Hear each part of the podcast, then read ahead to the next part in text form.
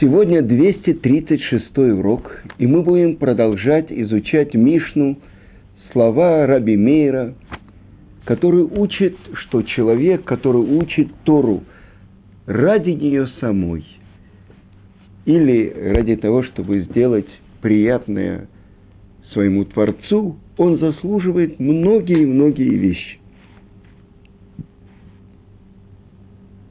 И одна из вещей, о которых говорит Раби Мейер, что Тара облекает его скромностью и трепетом, и облекает его, чтобы он был. И сказано так. Цадик, Хасид, Яшар, Венейман. И надо остановиться и понять, о чем идет речь. И некоторые комментаторы э, объясняют это по-разному, но давайте посмотрим. Так говорит э, Тиферет Исраэль. Прежде всего, быть праведником, цадик, это в мыслях. Хасид, тот, кто делает из любви к Творцу, это в поступках. То есть он делает больше, чем от него требует буква закона. Яшар, идущий прямо, это в своем сердце. И верный – это основа нашего понимания того, что сказано вера. Это верность. По-другому нам объясняет цадик. Это человек, который полностью исполняет свои обязанности по отношению к Творцу хасид, тот, кто делает больше, чем требует буква закона, это отношение между человеком и другим человеком. И, наконец-то, яшар, прямой, это отношение человека к самому себе. Чтобы он шел прямо, со своими качествами. Чтобы он не склонялся ни направо, ни налево. Так объясняет Тиферет Исраиль. Но давайте посмотрим, как объясняют это другие комментаторы. Марам Шик, он объясняет так. Тара облекает его праведностью, делает его цадиком, даже если по природе у него дурные качества, он побеждает свое дурное начало – Объясняет это Равхайм из Воложина в комментарии на свою на Перке. Авод, эта книга его называется Руахахаим, дух жизни, что с момента рождения человека человек, который понимает свое назначение в мире, он должен бороться и вести войну против своего дурного начала – чтобы его дурное начало не словило его в сети. И это то, что человек может делать, но только если у него есть оружие против дурного начала. И это то, что сказано в трактате Кедушин, говорит Творец, я сотворил дурное начало, и я сотворил Тора Тавлин. Что такое Тавлин? В современном иврите тавлин – это приправы. А здесь это как бы единственное противоядие против дурного начала. Что Тора?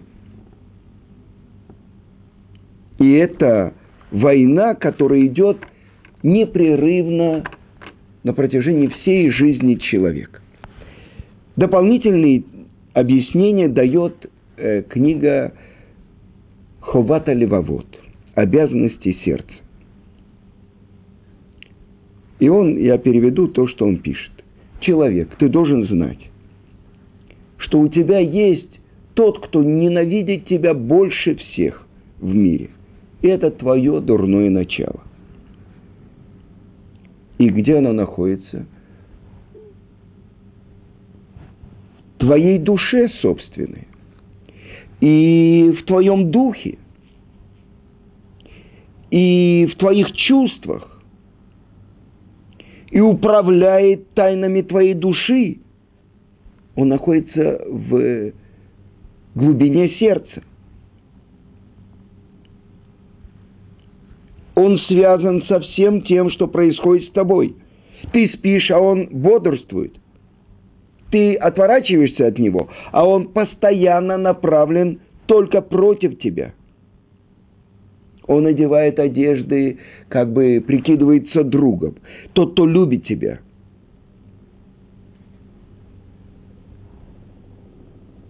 Он как бы бежит перед тобой, чтобы исполнять твои желания. И он постоянно направляет свои стрелы против тебя, чтобы тебя вывести из мира, то есть уничтожить. Объясняет дополнительное объяснение на эти слова Ховата Левовод Рав Ильяу Деслер. И что он говорит? Он говорит так. Если бы ты представил себе самого большого твоего ненавистника, представь себе тех, кто больше всего тебя не любит, ненавидит. Самый большой ненавистник. Это твое дурное начало. И он входит в человека в трех качествах. В силах души, это называется кохота нефеш, потому что ложь – это сила души. Он связан с более высоким уровнем, с твоим руахом, Он участвует во всех твоих чувствах. Нет ни одного действия или движения, или твоего тела, или движения твоих мыслей, в котором бы он не был компаньоном. Больше того, он как бы участник и компаньон тайн твоей души – Потому что сказано «отцафун», то есть тот, кто скрыт в твоем сердце. И он властвует полностью.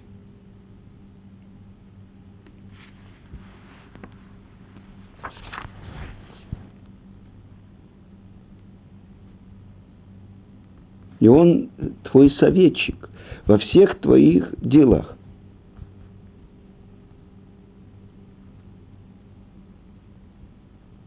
И поэтому сказано, ты спишь, а он бодрствует. И это то, что написано в Талмуде, что это война, которая продолжается на протяжении всей жизни человека. Но вот оружие, которое дает Творец. Тора. Она одевает человека и делает его цадиком, праведником, хасидом, тот, кто делает из любви больше, чем требует буква закона, яшар, идущим прямо с Творцом. И здесь действительно возникает э, много вопросов. Э, то, что я получил от своего учителя – от э, Гаона Рамыши Шапира.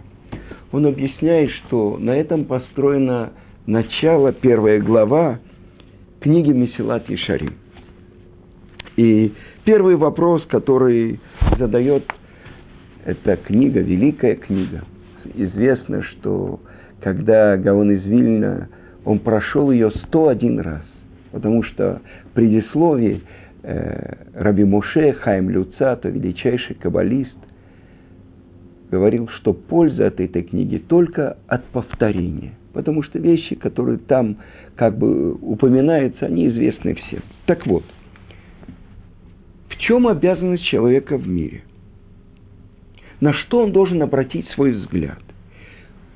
Что должно быть главным устремлением во всем, на чем он трудится во все дни жизни своей?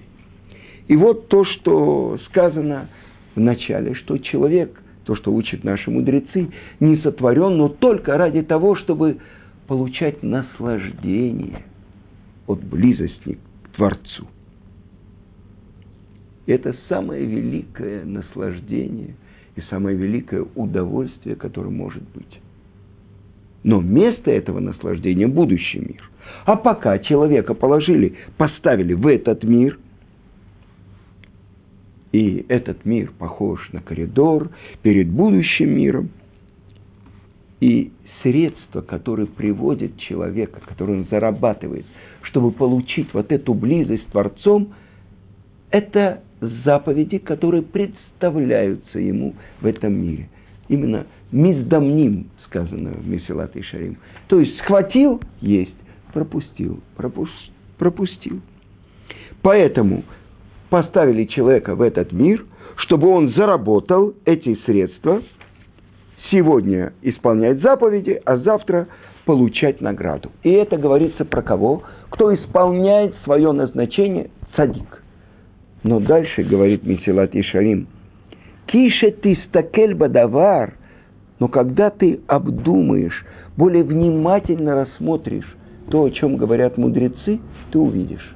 И немножко картина меняется. Представьте себе, если бы нам э, показали на выставке картину современного художника, средней руки и так далее. Ну, максимум эта картина стоит тысячу долларов. Но вы обратили внимание, что холст, он старый, ему много лет. Может быть, это художник дошел старый холст, но вот вы начинаете немножко прочищать, очищать, реставрировать как бы. Первый слой снимается, вы видите там другой слой. Вы снимаете, и оказывается картина художника, известного художника 18 века. Это удорожает картину во много-много раз. Но вы смотрите, холст, может быть, даже древнее. И тогда вы снимай, начинаете снимать немножко по миллиметру. И вы видите, что там есть другое, более, я не знаю, 16 века художник. Так вы понимаете, во сколько раз увеличилась стоимость картины. На самом деле мы с вами живем на поверхностном открытии мира. Вот это в шляпе праведник, а этот без шляпы, в коротких э, штанишках, ну, э, злодей. Так мы смотрим на людей по одежде. А на самом деле, это известная история из Талмуда, что когда один еврейский мудрец оказался на рынке, где было много людей, и он увидел пророка Илья. И он спросил, есть ли здесь на рынке кто-то, кто называется сыном будущего мира. Бен Оламаба. То есть человек, который связан в будущем мире. Это ведь мы говорим плата где? В будущем мире. И пророк Илья ему сказал, пока нет, но сейчас он скоро появится. И вдруг он увидел человека без кипы, в э, нееврейской одежде. Больше того, сказано, что евреи одевали э, сандалии коричневыми ремешками, а он был в черных, так как одевались не евреи. И он подошел к нему и сказал, я хочу тебе э, задать вопрос. Он сказал, не могу я с тобой говорить, не сейчас. Неуважение к мудрецу, одежды и все. А когда? Завтра в это время. И на следующий день э, появился этот человек, они зашли где-то в тихое место, и он сказал, я не мог вчера с тобой говорить. Почему? Потому что я должен был срочно что-то передать еврейским мудрецам. Но в чем твоя э, роль, чем ты занят? Он говорит, я сторож в тюрьме. Ну как это, тюремщик. Ну ты еврей? Да, я еврей. И тайно я исполняю все заповеди. Но я веду себя, как будто я не еврей, потому что часто в тюрьме оказываются евреи и даже еврейки, и я веду себя так, что я спасаю евреек от возможных посягательств. Я спасаю евреев. И если там в тюрьме э, мои начальники говорят про какие-то замыслы, то, что замысливают и не евреи против евреев, я иду к еврейским мудрецам. И они прикладывают все усилия своими молитвами, они отменяют эти постановления не евреев. Какой же ты праведник, сказал этот мудрец. Мы видим, есть с внешней стороны, вот, пожалуйста, все признаки того, что еврей ведет себя как не еврей, и он злодей. А оказывается, что среди тысяч людей, которые оказались на этом рынке, именно он и был человеком будущего мира. Так вот, мы посмотрели первый взгляд. Мы попали в мир, давай, зарабатывай заповеди, этим ты получишь самое главное наслаждение в будущем мире. Но продолжает Рамхали говорит, это внешняя картина, как бы схематично. А давайте посмотрим, углубимся еще. Давайте внимательнее посмотрим. И он говорит так, что настоящая цельность – это только прилепление к Творцу, связь с Творцом. И это то, что говорит царь, Псал, царь Давид в 73-м псалме. А для меня близость к Творцу – это добро. И одного я просил у Творца, только это хочу, чтобы пребывать в доме Его все дни жизни моей, чтобы видеть милость Его.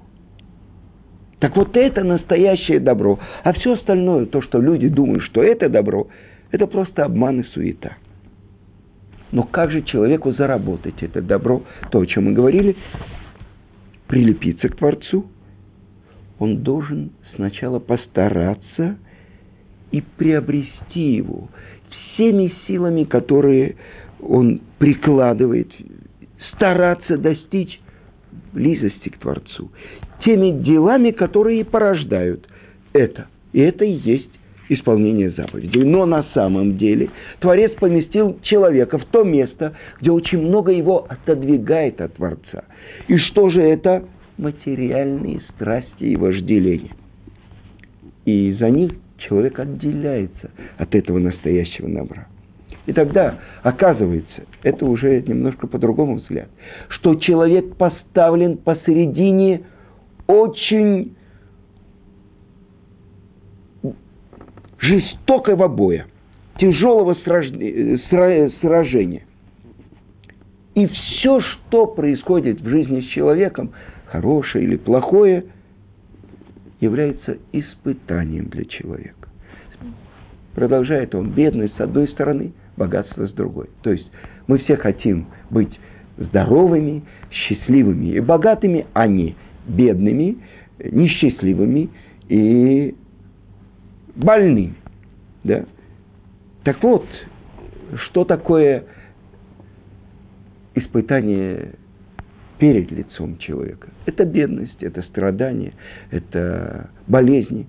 А что это такое то, что он не видит? Богатство может быть гораздо большим испытанием, чем бедность. Человек чувствует себя здоровым, наполненным жизнью. Он забывает про то, кто ему подарил жизнь. Итак, он приводит пример, э, то, что бедный идет и ворует, и говорит, что я могу сделать, это спасение жизни. А богатый поел, насытился и сказал, а кто такой вообще Творец? И так что оказывается?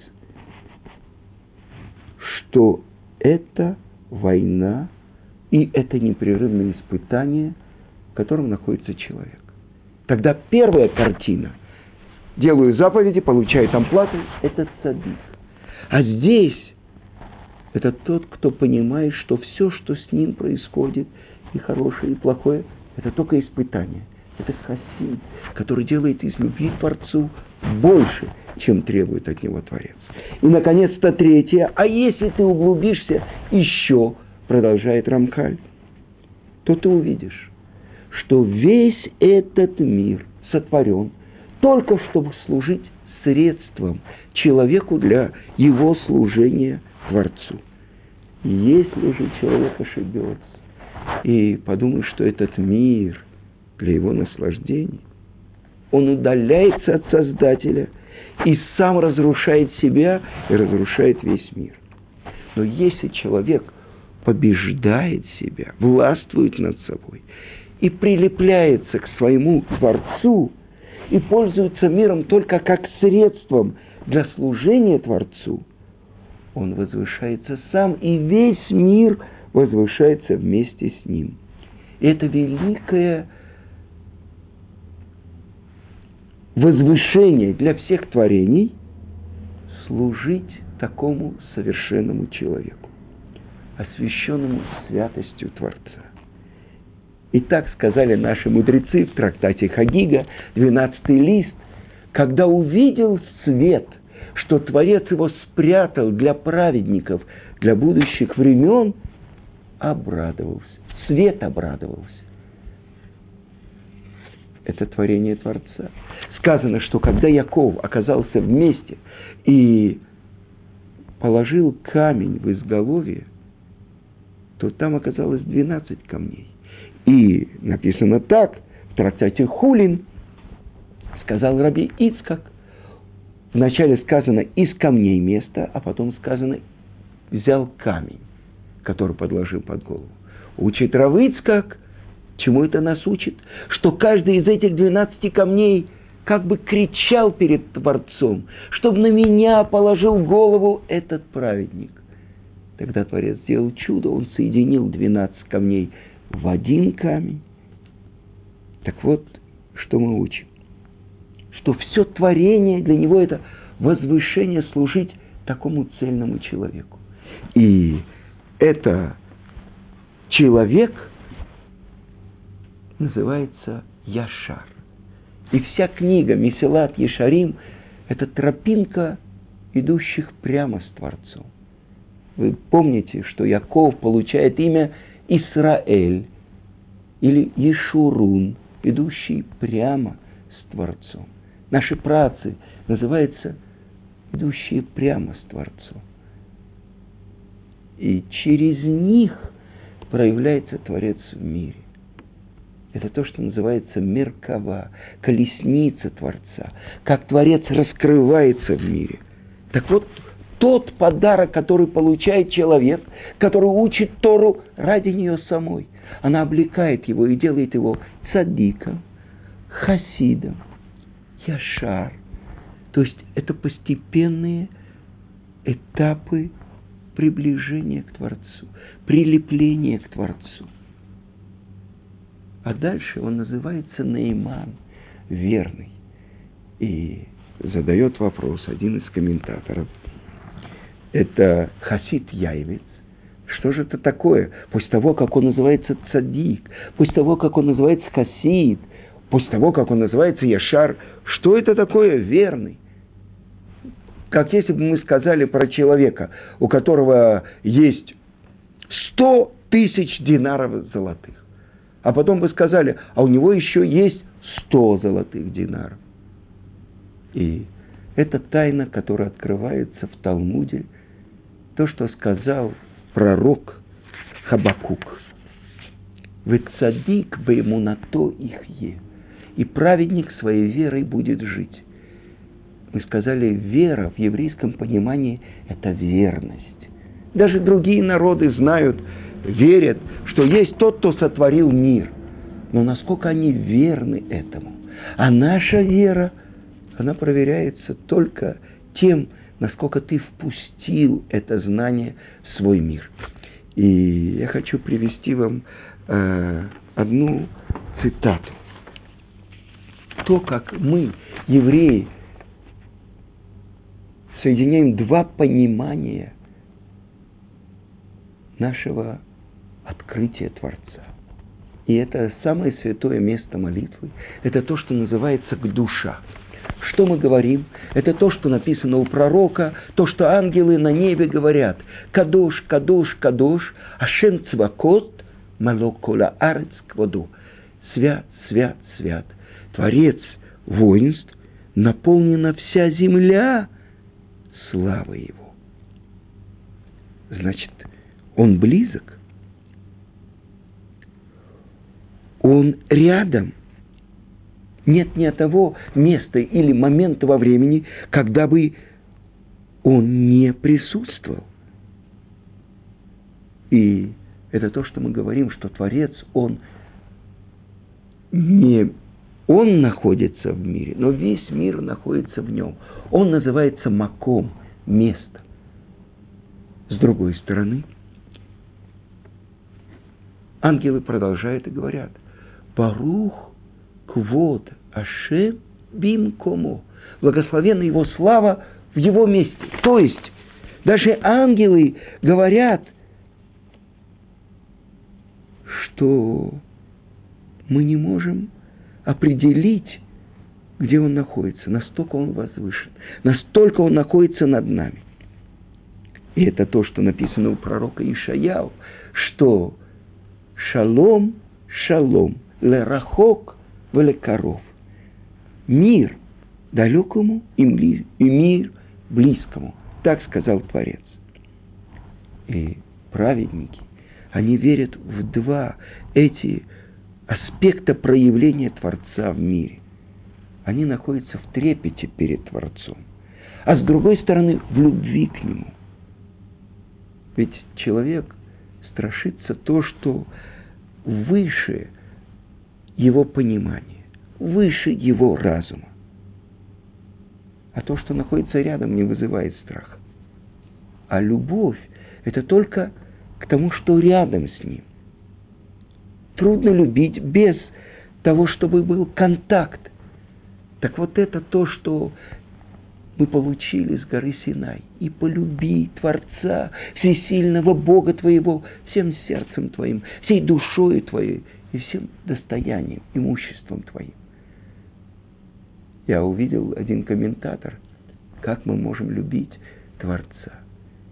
И это благословение перед Криат Шма – то, что написано, что Творец выбрал нас и любит нас из больше всех других народов.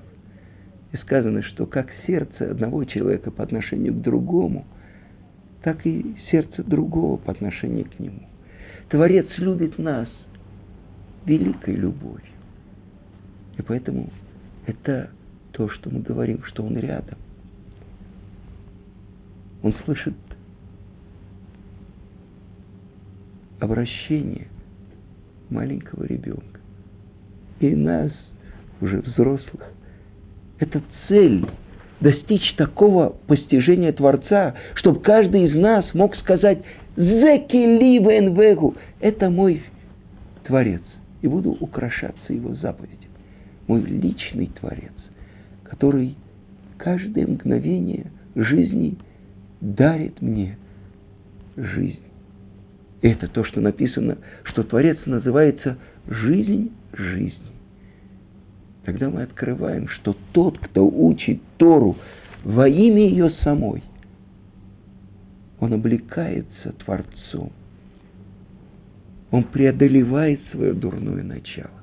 Он становится цадиком, тот, кто выполняет букву закона. Он становится хасидом, тот, кто делает из любви больше, чем требует буква закона. Он называется Ешар, тот, кто идет прямо с Творцом. Тот, через кого проявляется Творец в мире. И он называется верным. Это основа всей его жизни. И праведник своей верой будет жить.